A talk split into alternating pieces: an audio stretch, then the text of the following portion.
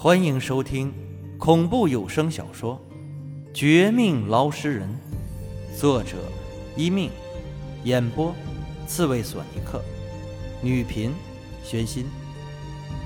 第十八章：阴差阳错的偶遇。又是大爷您啊，真是巧！您来这边做什么呀？走亲戚还是？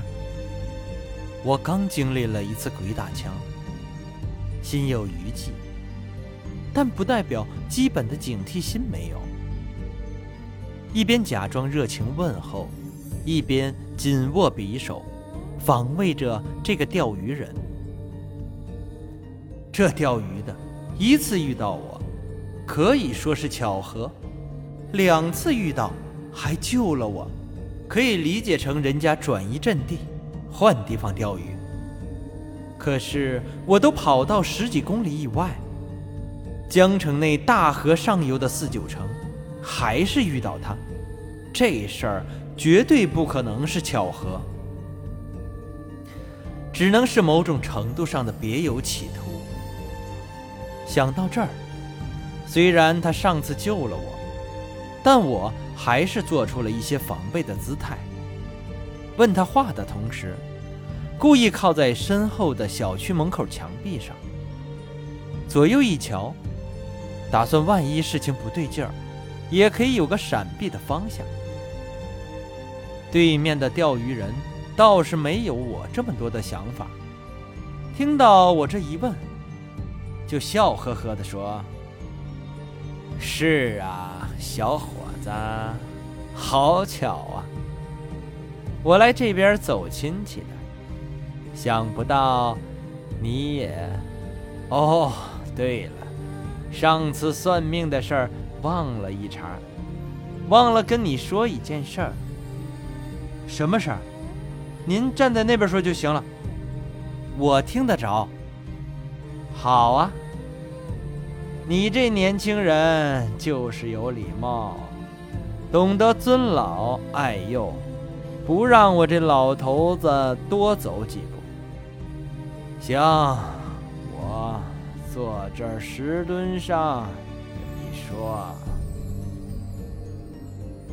你呀是先天八字儿还不错，可惜后天五行比较惨，最近有个劫难，可得当心点儿啊。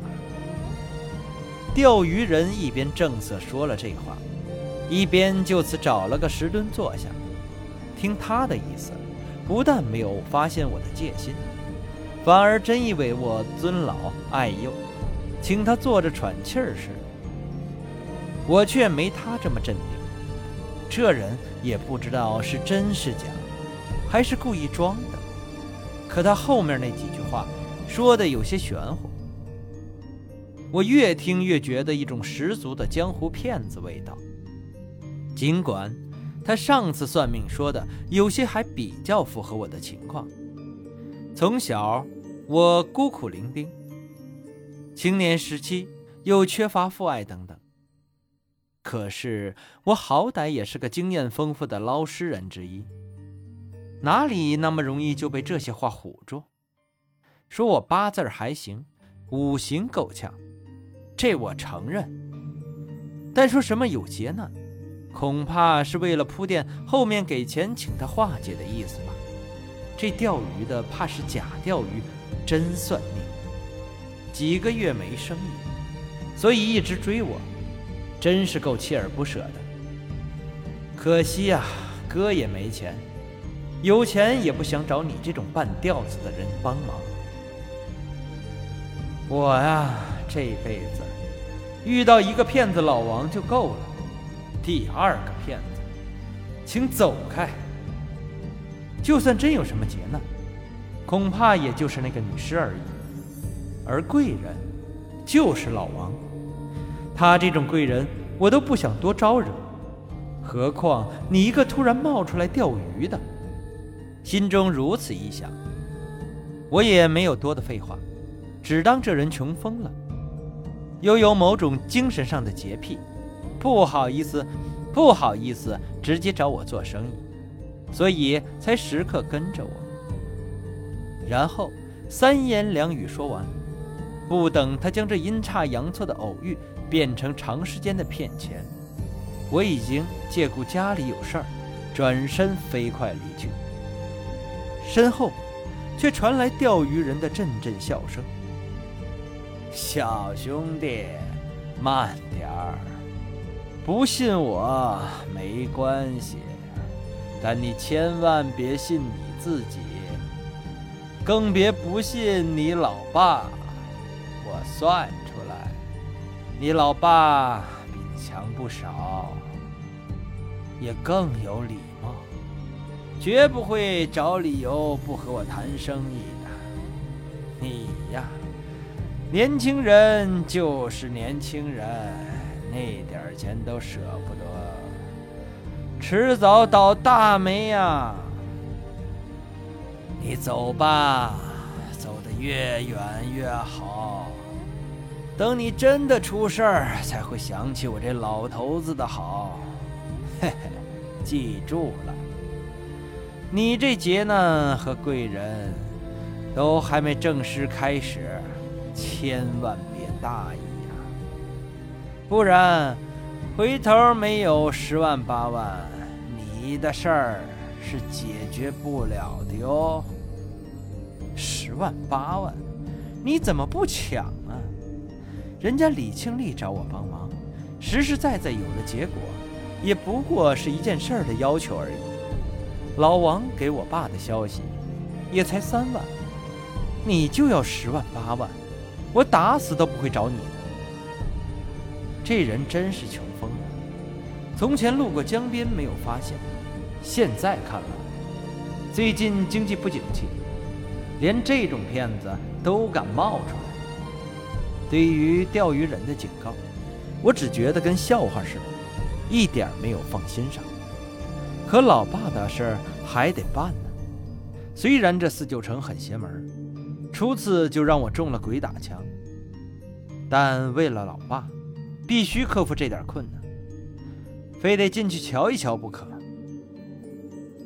想到这些，我先行返回家里，找同行给我弄了一些符咒，然后第二天出门前故意朝江边瞄了几眼，等到没发现那个钓鱼的算命骗子出现，这才敢打车，又去四九城附近。下车，进门。这次，我专门选的是一天中阳气最足的大中午，也等着四九城小区的几个居民出现，和他们一起混了进去。有了原生的居民就是好。这，再没有什么鬼打墙，也没有见到那个吊死鬼似的保安。登记时。是一个比我还壮实、还年轻的小伙子，笑嘻嘻地帮我登记。进门后，走过的小路，也不是上次那种阴森森、两边树木高大、不见阳光的弯曲小路，而是一条笔直的大道，直通到小区的尽头。尽头那边，是一堵围墙，围墙后。才是当年的乱葬坑。我这一路走着，没有遇到半点撞邪，反而见到不少的美女路过，看得我都头晕目眩。没想到，这么邪门的地方，这些人还不肯走。莫非他们胆子很大，或者是新买房的？不知道之前的传说。对了，老爸的线索还得找当地人问问才行。我一个人瞎找，肯定没什么好结果。一想到这个关键点，我不再浪费力气去看美女，转身找了几个还没有走的中年人、年轻人问了一下，答案却很超出我的预料。原来。他们不是新来的，也知道四九城的传说。可一是因为请过高人施法，似乎最近没有脏东西出现，没人遇到邪事儿，所以就没走。其二嘛，也是资金有限，想换房子也得有人肯来接盘呢。这话说得很在理。当我问起我爸的事儿时，多数人却露出疑惑的表情。他们告诉我，别说我爸那种隔了几个行政区的普通外人，就连其他人，这几年都没有见过。那意思，好像说的是几年内这里根本没有新人，只有老人出去。说完后。还反问我爸是不是出事儿，出了什么事儿？他们可以帮忙打听一下。对于这些好意，我心领，但也不觉得他们能帮上什么忙。就此告辞后，天黑之前，我马上离开四九城，正要准备乘坐公交车回家，再行打算时，眼角却瞥到一些诡异的画面。就见，最后一个跟我说我爸的那人，刚才还正常，此时却后脚飘起，用前脚点着走。